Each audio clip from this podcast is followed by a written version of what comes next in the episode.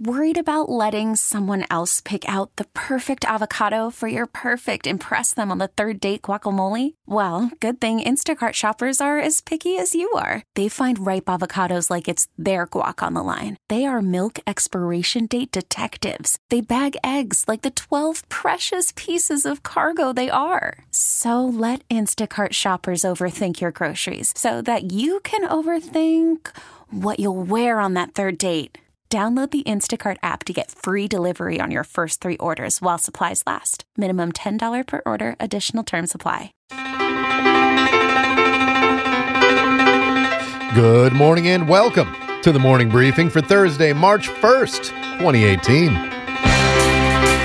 I'm your host, Eric Dane. Jake Hughes is your producer. And coming up on today's show, we'll be joined by the executive director of AMVETS, Joe Schinelli. He's going to talk to us about the latest items his organization is focused on. And of course, there's a lot to talk about going on over at the VA, including an update on the alleged computer hacking that would eventually lead to the chief of staff for Secretary Shulkin resigning. So we're going to touch on that and oh so much more with our friend Joe from AMVETS. Later, the CEO of Patriot Alliance, Jake Greenberg, will join us to talk about his company. Now, Patriot Alliance is civilian-owned and operates under the slogan, or under the, I shouldn't say the slogan, under the guidance of increasing patriotism. They create apparel and use some of their profits to give back to the military and veteran communities. So our talk with Jake is going to be coming up later on in the show to find out more about that and find out why a civilian wanted to start a company that helps soldiers, sailors, Marines, airmen, and veterans of all stripes. All of that and more on today's edition of the show, and it all starts off now as we welcome super producer Jake Hughes into the studio. Oh, the crowd likes that. They always like it when Jake comes walking in. Yes, I know. I am just that awesome. I appreciate the applause. No, please, take a seat. It's okay. See, and they respond to you. They listen. When you tell them to sit down, they do. This isn't an episode of Maury, baby. This is the morning briefing. Things are under control here, you know, to the extent that they need to be anyway. Jake, how are you this morning? I'm okay. I had a bit of an issue at the VA yesterday. Oh, you did? And before you say anything, it wasn't an issue with the VA itself. It was the individual doctor. Oh, okay. I had an appointment yesterday, so I went there. I sat for 30 minutes after the appointment time till I finally asked the people at the front desk and found out that the doctor had a family emergency because she had to back out. Oh. So they had to reschedule me to today. And now it's like I left early for an appointment yesterday. I'm leaving early for the same appointment today. Yeah. People are going to think I'm like shamming out of work. You know, it's like, no, I have an appointment. I swear. Yeah, I can bring this, you know, like when you're in the military, when you had to bring an appointment slip or they won't let you go. I don't believe you. Obviously, just wanting to get out of here early is what's going on there. Family emergency. I have a family. There's never any. Oh wait, yeah, no, I've had to leave here early several times to go get my son for various reasons, whether he was throwing up on a teacher or whatever else is happening out there. Those things do happen, but they didn't contact you. Like, did it happen while you were there? This emergency? It must have, because she didn't contact me. But I went to the registration desk of that office, and then they told me, yeah, she had an emergency, she had to go. And this was 45 minutes after your appointment was supposed to have happened. Yes. Well, you had checked in, right? Yes. Why the hell didn't they come over and tell you about that then if you'd checked in? And this is the kind of thing that I dealt with a couple of times over at the VA where, again, not the doctor's fault. We're not saying, you know, family emergencies happen and doctors are people just like anybody else. Things happen. Why, if you're checked in, did they leave you? Why did you need to go ask them what was going on? Why didn't they come to you? You know, if that, even if it happened 5 minutes before your appointment was supposed to happen, if you're checked in, they come over and tell you, or if you're not checked in, call you on your phone. They've got your phone number. I'm quite sure of that. That kind of irritates me that happened. Yeah, it was a little bit irritating. I bet it irritates a bit more than me because it didn't affect me personally. But that's one of those things. Like, why do you have to go over there and tell them about that? That shouldn't happen. If they are the ones who are canceling the appointment, they should tell you that it's happening if they need to reschedule. Otherwise, what would have happened if you just sat there? Nothing. They wouldn't have come over and got you. It went 45 minutes past when your appointment was supposed to start. It's not like they were saying, well, we'll get to it in another 15 minutes. They were just going to let you sit there. That happened to me for over 2 hours at a VA once because I was kind of out of it. I wasn't feeling very well watching. I think it was Con Air was on like TNT or TBS. And I was there at the beginning of the movie, you know, where they show the beginning of Con Air, where they talk about him being a Ranger and No Men Left Behind. And they show clips from, I think, like the first Gulf War or something like that. I got there as that was going on. So the very beginning of the movie. And then when I realized the credits were running, and I've talked about this before, I thought, my God, I just watched Con Air with all the commercials.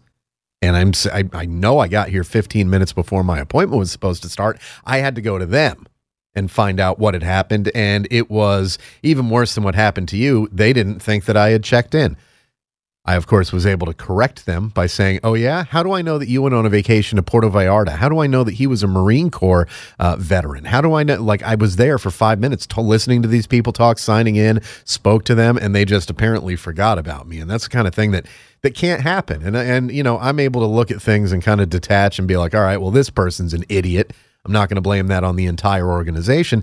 But that's the kind of thing that can give people a very bad taste in their mouth. And I agree, and it was irritating, but at the same time, I don't think that's something. I don't think it's something systemic that you can really deal with. Because again, I've only had it happen once in the entire year and a half almost that I've been dealing with the VA.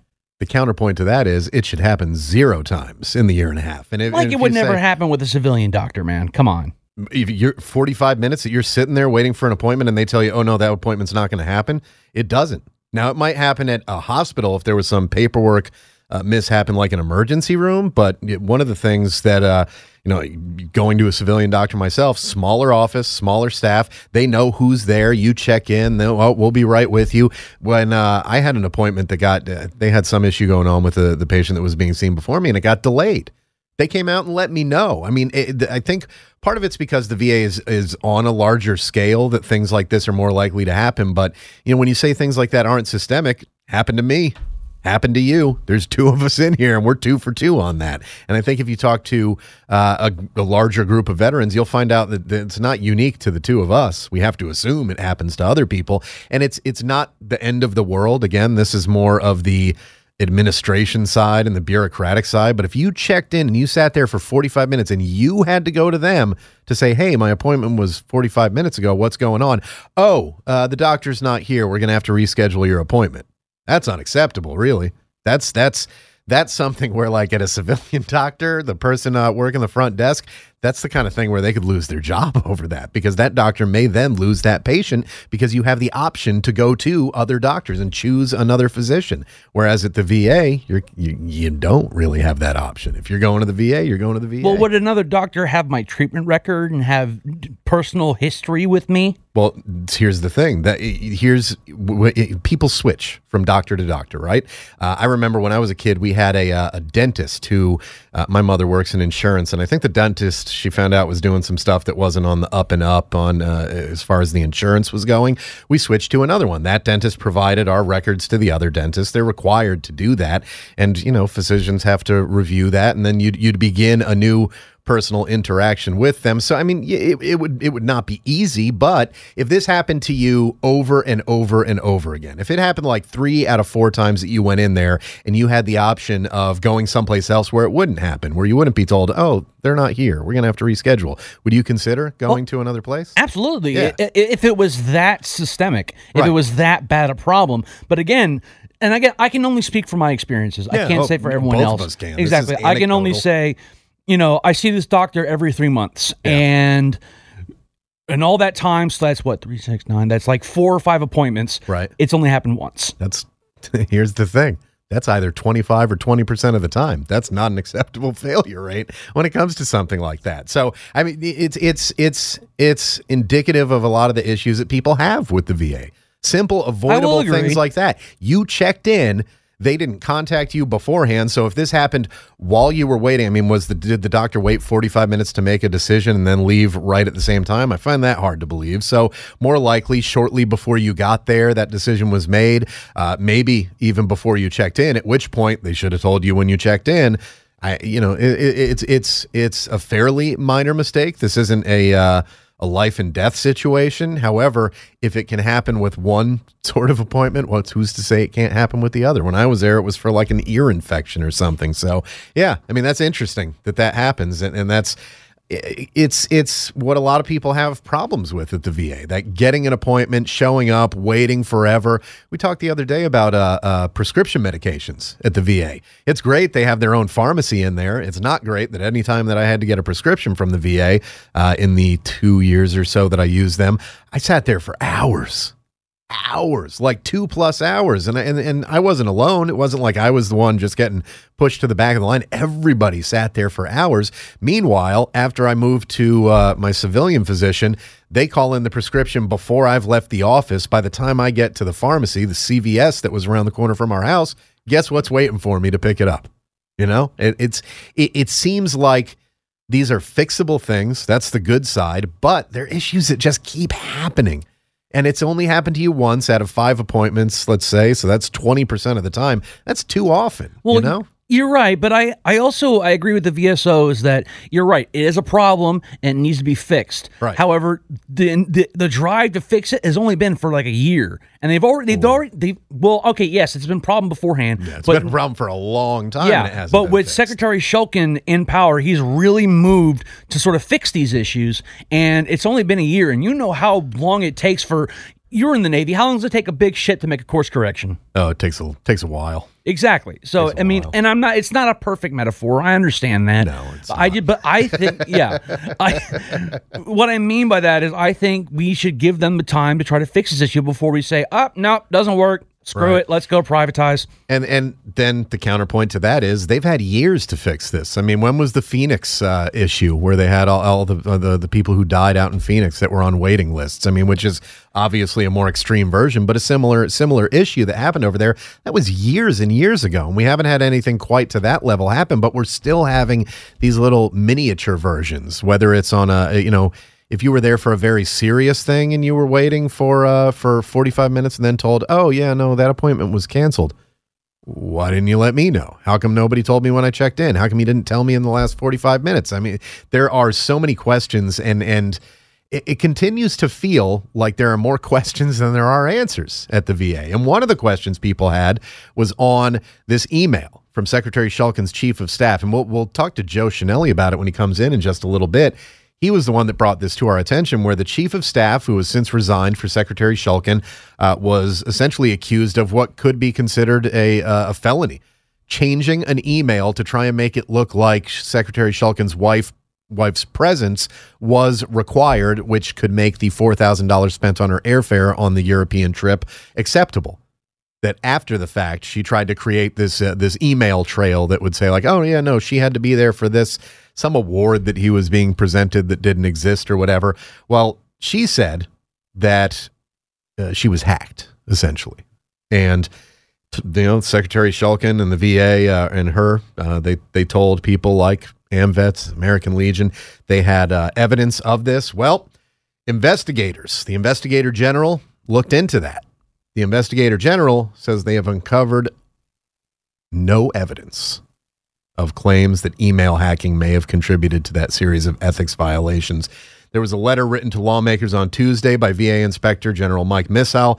His staff found, quote, no evidence that serious computer security violations were compromised and no indication that more minor email issues played a part in the mistakes last summer. Here's a line from that. The OIG now believes that the allegations of hacking are limited to unrelated and relatively unsophisticated spoofing of former VA Chief of Staff Vivica Wright Simpson's identity through messages sent from an external non-VA email address. So those who were saying that she resigned because, which Secretary Shulkin said, she resigned because she just didn't want to deal with this. She didn't want to be in this environment anymore. Okay, well, maybe because she also knew that she was in the wrong there, according to the IG now, that yes, what many say is a felony apparently did take place and that there was no hacking in regards to that email. So, do we know our charges are going to be filed against her? No, not yet anyway. It doesn't sound like it, but... Yeah. I agree with you. I think it was you that said this a couple days ago, or maybe last week or sometime, that this is really a stupid thing for him to try to cover up if he is covering it up. Like, he's at $4,000. He was a private practice, physician, and then he ran hospitals, which they get paid even more than the regular doctors. It's like he has $4,000 sitting around. Well, and this and I think what the issue that you have with something like this, and what seems to be the most likely case, is that it wasn't him who made that decision. It was his staff. The chief of staff perhaps was the one, which would then maybe give you a little bit of a reason of why she would doctor an email to try and make it appear that Secretary Shulkin was being honored instead of merely an official guest, all this other stuff. If the staff set it up and he didn't know about it, then really, I mean, yeah, okay, he's ultimately responsible. But if he were able to identify that issue, hold the people who did it accountable, come clean on it, he didn't do that. He basically went with the, oh, no, I paid for this ticket. Well, who told you paid for it? I mean, you should have checked a little bit on that. Check your bank statement, if nothing else. And be like, no, I don't see $4,000 for an airline ticket. So it's just not a good situation. And that was also, it was a silly thing to even have to go through. Like, he could afford tickets to Wimbledon. He could afford the flight for his wife over there. So it seems most likely, again, with people at this level, there are people, they have people. You know what I mean? The quote-unquote people that do everything for him. You and I, we got to set up all our own stuff. So far, one of these days, Jake, we're going to have people. Yeah, one of these days, I'll have a little manservant that can do everything for me. Yeah, like Jerome from the Morris Day and the Time. Morris Day is a manservant who would bring his mirror out on stage when they played Jungle Love and all the other great hits of Morris Day and the Time, or take his jacket off of him. That's what you need. What's it, Farnsworth Bentley? That was Puff Daddy's, Sean Combs. Let's call him his real name. Sean Combs guy who would carry an umbrella around over him when it was sunny outside and things like that. That's what really everyone should have in life. That and theme music. I want a guy behind me with a boombox just playing like my entrance music every time I come in, like a WWE wrestler. Yeah, we need aides that can help us out with all these little things. Everyone should have aides. Ladies and gentlemen, Jake Hughes, comedian extraordinaire. You're very funny. That ain't right. I'm sorry. No, I apologize. It's not. One of those things that popped up on the news, I guess this was, a month ago or so.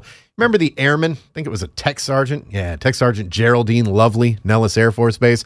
She was the one that decided, for whatever reason, in uniform, to go on Facebook Live and post a video of her complaining about her African-American subordinates, females specifically, saying that they were disrespectful, wouldn't do anything that she was telling them to do. Apparently, that she was all fed up, did it in uniform, did it on Facebook Live. Well, here's an announcement coming from the 99th Air Base Wing at Nellis out there in Nevada. In accordance with the Uniform Code of Military Justice, Geraldine Lovely was held accountable for her actions. While specifics on this case cannot be released, 99th Air Base Wing leadership is satisfied with the outcome. Why can't you release any information on the case? I mean, I've seen information on other non-judicial punishment, UCMJ stuff, being made public. Why can't they release any information on this case? It sounds to me like two things. Number one, they're trying to keep this as quiet as possible. They don't want any more publicity with this. And number two, the only thing I can think of is that they didn't reduce her in rank. Yeah. And they don't want to put that out there because everyone was calling for it. She's an NCO. She should know better. You should reduce her in rank. Well, she'd still be an NCO then, too. I mean, no, take her down to like senior airman. Oh, I don't think. I guess there's possibilities to do that, but typically you can only go down if she's getting paid as a tech sergeant, as an E6. She'll probably be knocked down to E5. I mean, they can go farther than that, but that's typically the result of criminal cases. This isn't a criminal case. This is, hey, you're a jerk, Geraldine. That's kind of what this case was. And I'm sure there's some UCMJ article that she violated, but she's not going to prison for this. The biggest thing is about this is it's an EO violation, equal opportunity violation, in that because it was racially charged. So that's probably why people are calling for more harsh punishment than the UCMJ really can give. I was seeing some people on social media saying that they didn't believe that she would be punished all that much because she herself was African-American. I don't know about that. I don't know about anything because the 99th Air Base Wing isn't releasing the information, which, again, they say they can't release it. Okay, former public affairs officer here. Why not? I can't think of many, if any, good reasons for you to not release Like, oh, yes, this person was you can absolutely release that information if you want to. Clearly, the command said that they didn't want to. Like you said, maybe with the hopes of kind of cutting this off and like, let's not have any more focus on it. But when you don't tell everybody the full details of the story, you know what happens? People make up their own ideas. We talk about it on the morning briefing. Yeah. Other people talk about it on social media. I was seeing, who was talking about it yesterday? I think maybe the guy, Max Uriarte, Terminal Lance, I think he may have tweeted about it. I saw some other people tweet. Oh, Nick Palmishano from Ranger Up, he tweeted about it, definitely. You know, there are people like, well, what happened to her? Like, what's going on there? And yeah, I don't understand why they wouldn't tell us this. They've told us it in other cases of non-judicial punishment. They don't have to, but in a publicized case like this, might be helpful for them to put out the information unless they didn't do anything substantial. If she got like, a letter will be put into your file. Oh, a letter. What letter? Is it an F for failure? Is it an R for racist statements? I mean, that if that's all that they did, if they didn't reduce her in rank, if they didn't, penalize her in some way. In that defense, if that's what they did, an official letter of reprimand, she is going to have nigh impossible time making E7. I know, at least in the Army, if you get official letter of reprimand as an E6, you can kiss Sergeant First Class goodbye. Well, here's the thing, though. Depends on what you do for a living. Depends on what your job is. Depends on how many people they need to promote. I remember a time where in my rate in the Navy, which is an MOS essentially for everybody else, we're different in the Navy. We have ratings. And just got to be different. Our ranks have letters and numbers involved in them. It's like a math equation essentially trying to figure it out. I could tell you, like I told people in the Army at a command that kids were saluting me. I was like, stop saluting me. I'm not an officer. Oh, what are you? I'm an MC1. Like a rapper? It's like, no, not like a rapper. Mass communications. And I had to give very brief, like in the Navy, your job title gives you a 2 to 3 letter, or even 4 in some cases, 2 to 4 letter rating, essentially. So like an AO, aviation ordnance man, BM, bosun's mate, MC, mass communication specialist. And they're like, oh, that's kind of dumb. I was like, well, yeah, it's historically important, though, to us. And, of course, recently the Navy tried to move away from that and just moved to calling everybody E4 and above petty officer, E3 and below seaman, then E7 and above chief, senior chief, master chief, going more on that model that the Army and the Marine Corps use. Where, and sailors threw a fit. They didn't like that. Oh, yeah, no, they didn't, and they got rid of that. I mean, sometimes they make these announcements, and that's their test of it. And there's a lot of history behind that. Like a corpsman, you will never hear a corpsman referred to unless they're in trouble or receiving an award as like petty officer first class. Petty officer first class Jake Hughes. No, he's Corpsman Hughes. That's what you'll be referred to as, or HM1, MC1. It's in the Navy, how we identify each other. It's also for us, and not easy for everybody on the outside, but it makes it easier for us to figure out who we need to talk to or what they do for a living. If they say, hey, go find Sergeant Smith. Sergeant Smith is the guy who does photography. They go looking around. How many Sergeant Smiths are there going to be? Or if you come across someone and they're at a command, but you don't know, is this someone who works in the shop? Is this someone who works in admin? For us, it's a lot easier to figure out exactly what's going on and who's doing what when we are able to when we're able to call them by their rate. So the Navy blue shirts, as we're called, the blue jackets, pushed back on the removal of the rating system to go to a more simplified petty officer, seaman, chief, that whole thing. And I would have pushed back on it too if I was in. Although I had 2 different rates while I was in without changing jobs. Started as a Navy journalist, then they merged us with photographers, which made sense, and lithographers and draftsmen, which didn't make as much sense, and created mass communication specialists. So, yeah, interesting thing. But this issue with Tech Sergeant Lovely out there at Nellis Air Force Base, who her actions were far less than lovely. See what I did there? We don't know what the punishment was. They say that she's been held accountable, but they won't tell us how. They won't tell us in what way. They won't even give us a hint. Like, well, her job title was changed, or her. I mean, if that's all you did, that's nothing. If you didn't bump her down from tech sergeant to staff sergeant, that could be an issue. And as Jake said, you know, you could have that letter of reprimand make it very hard for her to make master sergeant in the Air Force unless she works in a job field where they're doing like 100% promotion, which is pretty rare, but, you know, it's possible. They had that in my job in the Navy. I think it was about 2002, maybe 2003, something like that. More like 2001, 2002. There was 100% promotion to chief. So if you took the test and you got above the minimum score for passing, you got to go and put on khakis.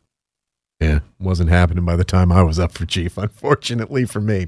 All right, fortunately for all of us, the morning briefing continues. Joe Schinelli, Executive Director of AMVETS. He is in the building downstairs, I believe. Jake just went to go grab him and bring him up, and we're going to talk to him about what's going on over at the VA and so much more in just a few moments. Morning briefing, Thursday, March 1st edition. Back after this.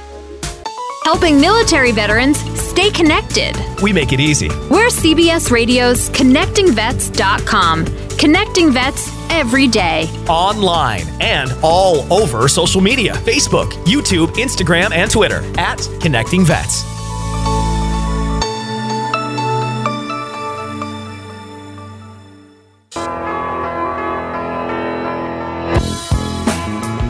Welcome back to the Morning Briefing, Thursday, March 1st, 2018 edition. Can you believe it's already March? It was Christmas like a week ago. What's going on, man? Time just keeps speeding up, and I'm sure it's not doing it just for me. I'm sure it's doing it for all of you, and what we're doing, it's for all of you, too. ConnectingVets.com is created by veterans for veterans, focusing on the veteran and military and spouse experience, life, the vet sphere, as we like to call it. If you go to our site right now, you'll find fantastic stories on veteran entrepreneurs who've done great things like the two sisters, the Nunez sisters, behind Sword and Plow, how they built that company, how they created something from a simple question, an idea about turning a tent into a tote bag. Yeah, it's as simple as that. You'll also find out great things like, well, our discussion we had with the folks from Hilton yesterday. They've hired 10,000 vets in the last couple of years. And now they've announced they're going to hire 20,000 more veterans by 2020. And historical items. Like, did you know the U.S. Army had an all-black Ranger unit? It's true. It was the first one and the only one. You can find out about that story and so much more at ConnectingVets.com. And, of course, by following us on social media, where we are at ConnectingVets on Facebook, Twitter, Instagram, and YouTube. Our next guest is the CEO of Patriot Alliance. We're going to talk to him to find out about his company, which is civilian-owned, and creates some really cool, really patriotic apparel. Not only do they make those cool items, they also use some of their profits to give back to the military and veteran communities. The CEO of Patriot Alliance is Jake Greenberg, and he joins us now in the Morning Briefing. Jake, good morning. How are you today?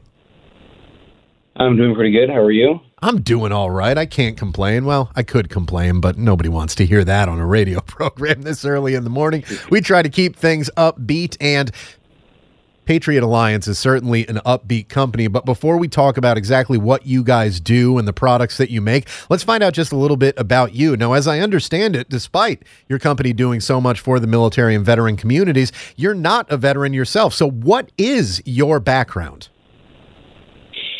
My background is basically business and finance.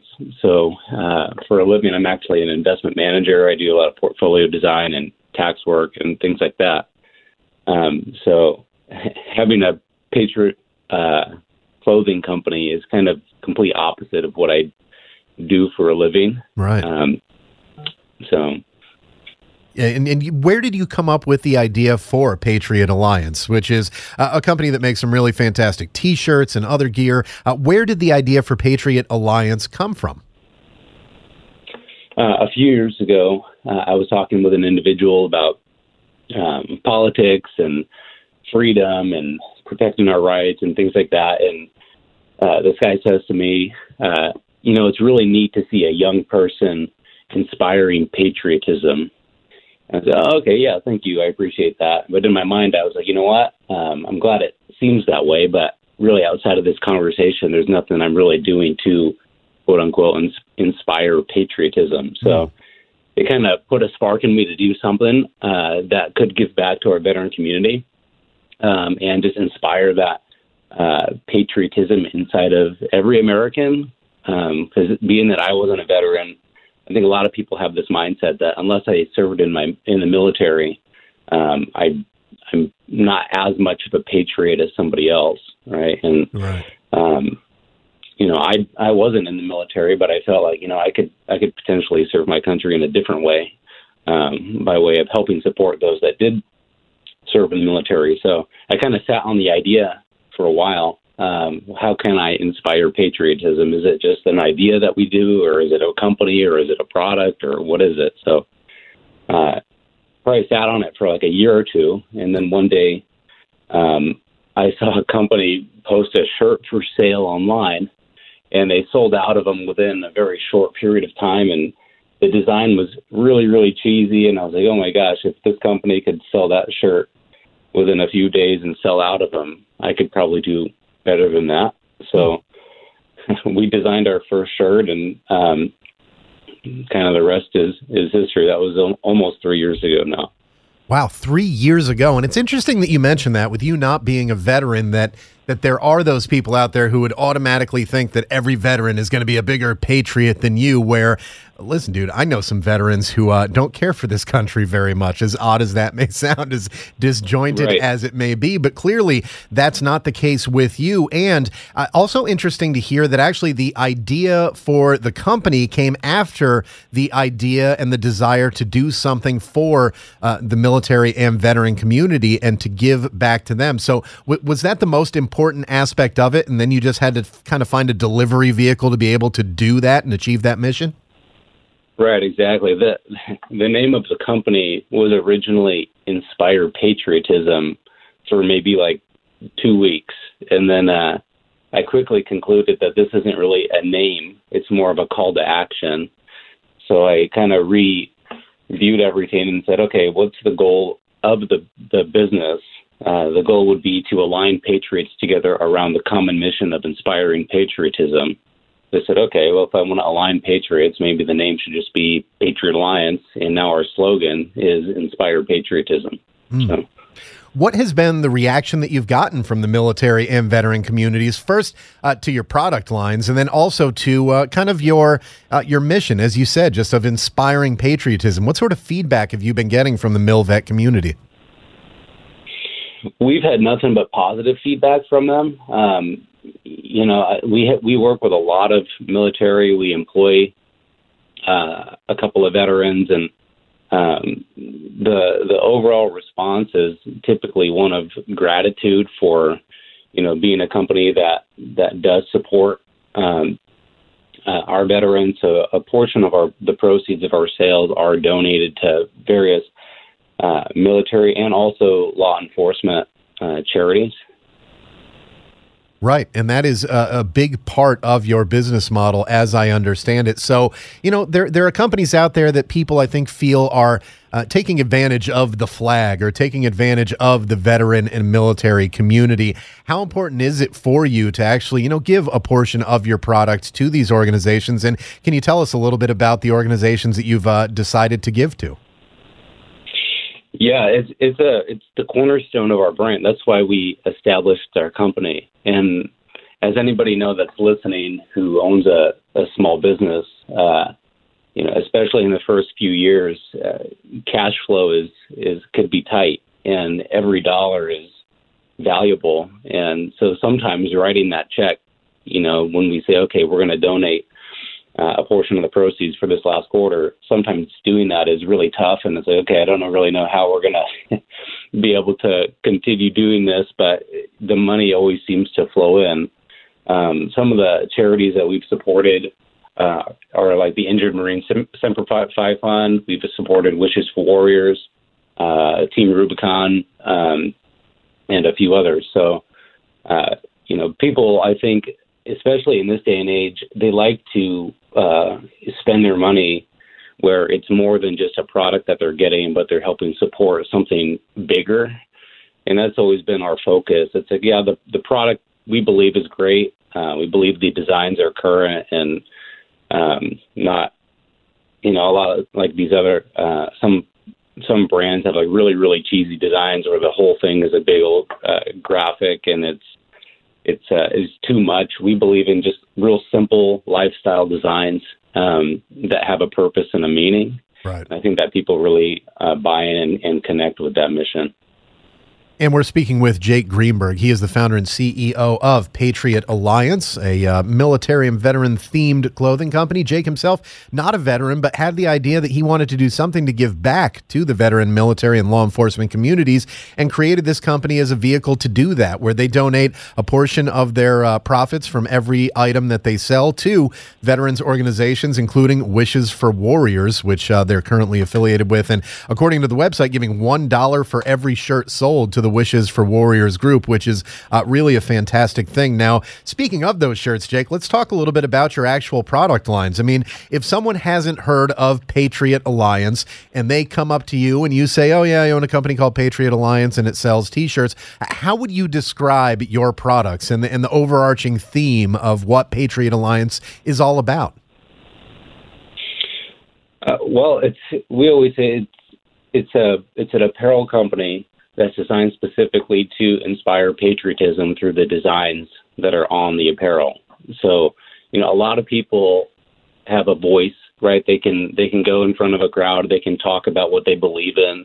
They can share with people publicly and take a stand. A lot of people, though, you know, they're not comfortable doing that. They don't know how to do that. They maybe don't feel like they're well-spoken and don't do well in debates and whatever the case may be. And we find that sometimes just wearing a shirt that kind of lets people know where you stand, sometimes in a roundabout way, is that voice for you. And we have people that email in to us all the time saying, hey, you know, I was at the store the other day and someone came up to me and said, hey, I really like your shirt. And we had this really great conversation about freedom and about, you know, our constitutional rights and supporting our military. And, you know, so thank you for, you know, creating this design because it was a conversation I otherwise would have never had. You know, we get emails like that all the time. So, you know, our goal in designing our apparel is really to, in a day in which sometimes taking a stand for our rights is becoming increasingly more and more almost looked down upon, we try to do it so that no matter where you go, someone sees, and sometimes it's really subtle. It's just a flag on the sleeve, or it's, you know, a shirt that lists the Bill of Rights on it, or it says, you know, freedom isn't free, or whatever. You know, it's just a constant reminder to be thankful for the freedoms that we have. You know, if you know a veteran, to thank a veteran. Obviously, you know, Red Fridays. Remember, everyone deployed. People wear that shirt on Fridays a lot, and I think it's just it's apparel that's constantly reminding you, you know, of what America is all about. And why we should, you know, constantly just be thankful for the freedoms that we have. Well, there you go. I mean, that's a pretty good description of what you are about over at Patriot Alliance. Now, Jake, with you coming from the finance background, it would seem like you probably had a little bit of a leg up in understanding business models, understanding what you probably needed to do. So as an entrepreneur yourself, who, again, you work in the financial world and then you started this company separately from that, if there are veterans out there who may not have that background in finance, may not be as good with money, for example, as you are, how would you recommend that they go about trying to start their own business? What are the things that they should look at to make the decision on whether it's the right time or the right idea, or whether it's even feasible for them to go into business for themselves? That's a good question. I think starting your own business is, you know, one of the most exciting and challenging things that you could probably do, especially with your time and your money. I think everyone's probably heard statistics about how most, you know, businesses that start ultimately fail within the first couple of years and things like that. I think that what most people fail to do is properly plan. So one of the things that Patriot Alliance did in the very, very beginning was we kind of created a game plan for how we were going to acquire customers and at which point we were going to launch a product for sale. And we're primarily based on out of social media. So I'm sure a lot of people listening have probably followed us on social media. We have a big online, you know, Instagram following, and that was kind of part of the original game plan. Let's build an audience. Without an audience, nobody's going to buy your stuff or solicit your services. So I think having that plan in place, how am I going to build an audience, what am I going to do, is really key. But more importantly, when orders start coming in, how am I going to manage that money? You know, how much of these products are we going to buy? Because if you get too carried away, you may buy a product and have all this inventory and nobody wants it, so you get stuck with it. And but definitely, I think just mapping things out in the beginning, having a game plan, and not just executing for the sake of executing, but actually knowing kind of step by step what your plan is, that way you don't get ahead of yourself, is probably at a very simplified level key, of course, in starting a brand or a business or a service or whatever the case may be. We're speaking with Jake Greenberg. Jake is the founder and CEO of Patriot Alliance, a military, veteran, and law enforcement-themed clothing company that gives money back from every item that they sell to veterans groups like Wishes for Warriors. Now, Jake, what are some of the lessons that you've learned that you think you could pass on? As you said, many businesses totally fail within the first year, and I think even the successful businesses certainly have setbacks but are able to work around them, to adapt and overcome, as we say. What are some of the things that you've learned that you think might be helpful for people who are looking to go into business for themselves?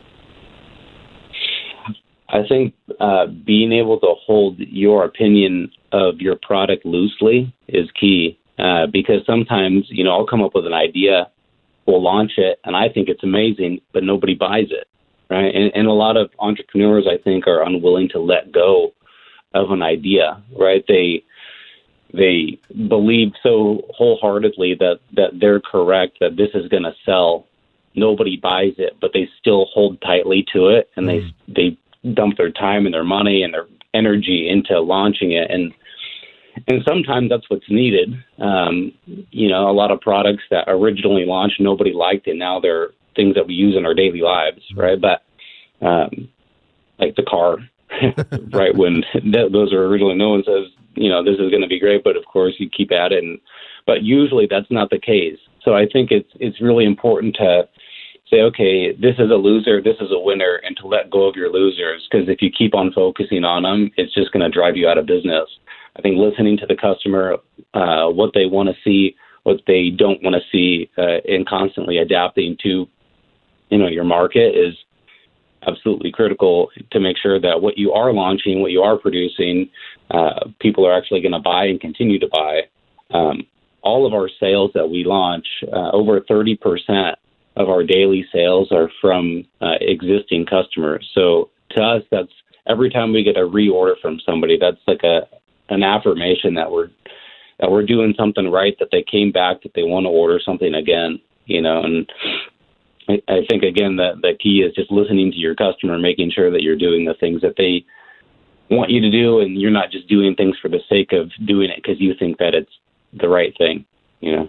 Exactly. And we're speaking with the founder and CEO of Patriot Alliance, Jake Greenberg. And Jake, I wanted to ask you a question after looking through, you know, browsing through the products that you guys have available. There are several products that are very clearly and openly, you know, pro Second Amendment. There's a California, you know, the bear, the flag of California with 2A instead of NIA, and other ones, you know, Patriot Alliance, Article Number 2, shall not be infringed. With the current debate that rages around gun control and guns and things like that, you know, is that something that you worry about, or do you think it's important to stay true to what you believe when it comes to things like gun rights or things that, you know, may not be popular with certain segments of the population? How do you look at that aspect of it? Yeah, no, that's what the brand was started, why we started in the beginning, was to support our constitutional rights, again, through the apparel that we wear. So when an idea becomes unpopular, right, we usually will push it even harder, because I think that people want companies that are standing up for their rights, right, instead of, you know, like some of these companies I'm sure we've seen in the news the last few days, raising the age from purchasing a firearm from 18 to 21, or removing, you know, assault style, quote unquote, weapons from their stores or websites, or even, you know, Walmart removing airsoft guns that look like assault weapons.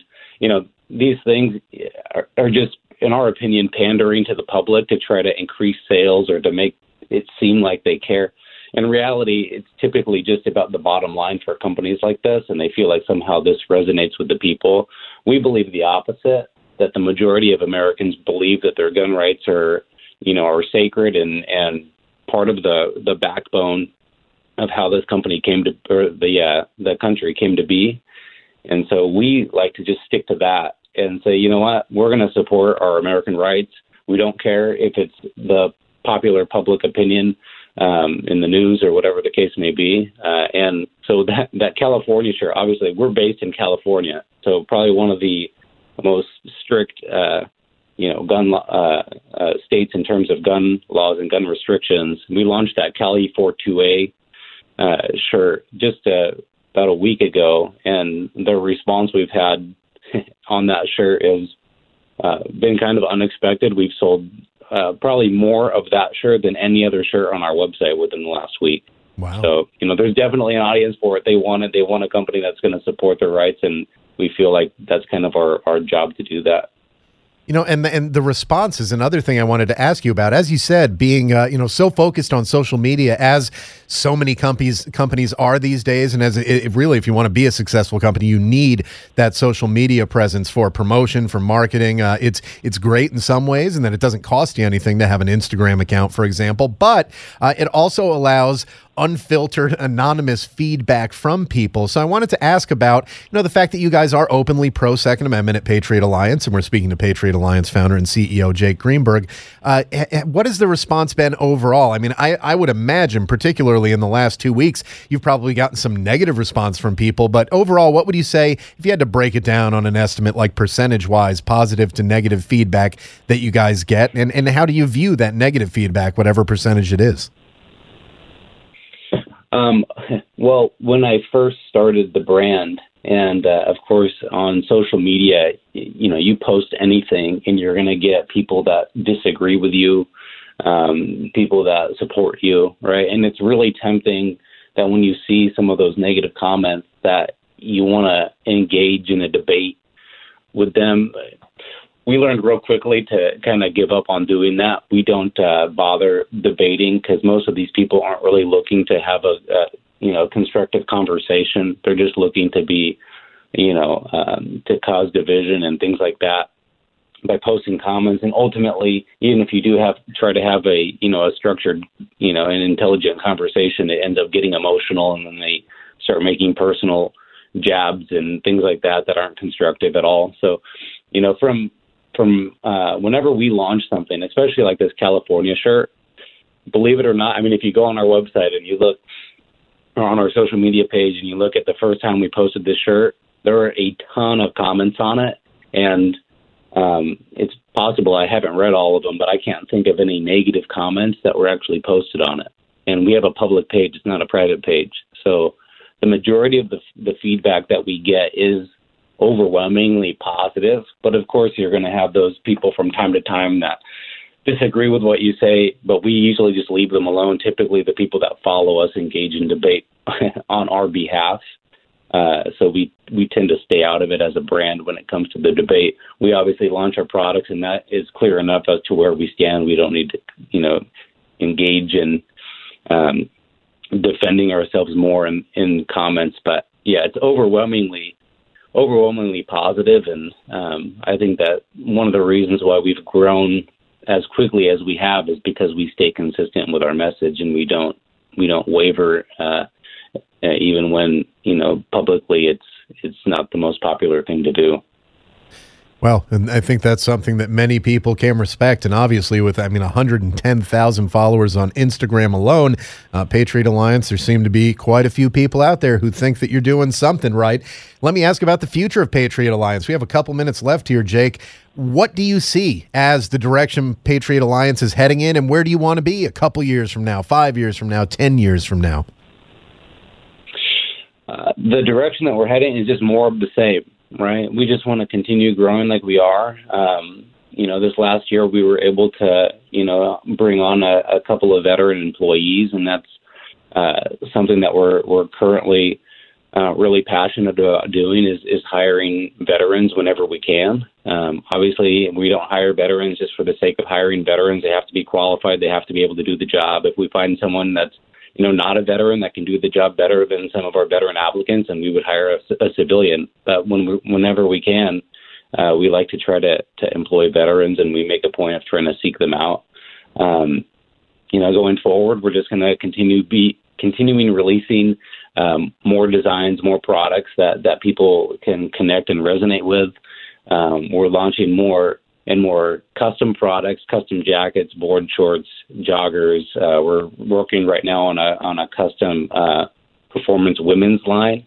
Most of the people that follow us, like over 85% of the people that follow us on social media are men, and we're trying to engage more of that female audience as well, because we know that there's a lot of female patriots out there, not just men. Right. So we're trying to focus more on our women's line. But anyway, it's just more of the same. We're just trying to get better at it, release more of it, more options, more designs, and just continuing to stick with the message that we were founded on. And if people want to find out more about that message and more about Patriot Alliance, what's the website they can go to find out all about what you guys are about? They can go to PatriotAllianceUSA.com. All right. Well, we want to thank Jake Greenberg, founder and CEO of Patriot Alliance, for joining us here in the morning briefing, as well as, of course, Mr. Joe Schinelli, Executive Director of AMVETS, our usual Thursday 7:30 guest. That does it for the morning briefing today. We'll be back tomorrow. Have a great day. Stay safe. We really need new phones. T-Mobile will cover the cost of four amazing new iPhone 15s, and each line is only $25 a month. New iPhone 15s? It's better over here. Only at T-Mobile, get four iPhone 15s on us and four lines for $25 per line per month with eligible trade-in when you switch. Minimum of 4 lines for $25 per line per month with autopay discount using debit or bank account. $5 more per line without autopay, plus taxes and fees. Phone fee at 24 monthly bill credits for well qualified customers. Contact us before canceling account to continue bill credits or credit stop and balance on required finance agreement due. $35 per line connection charge applies. See T-Mobile.com.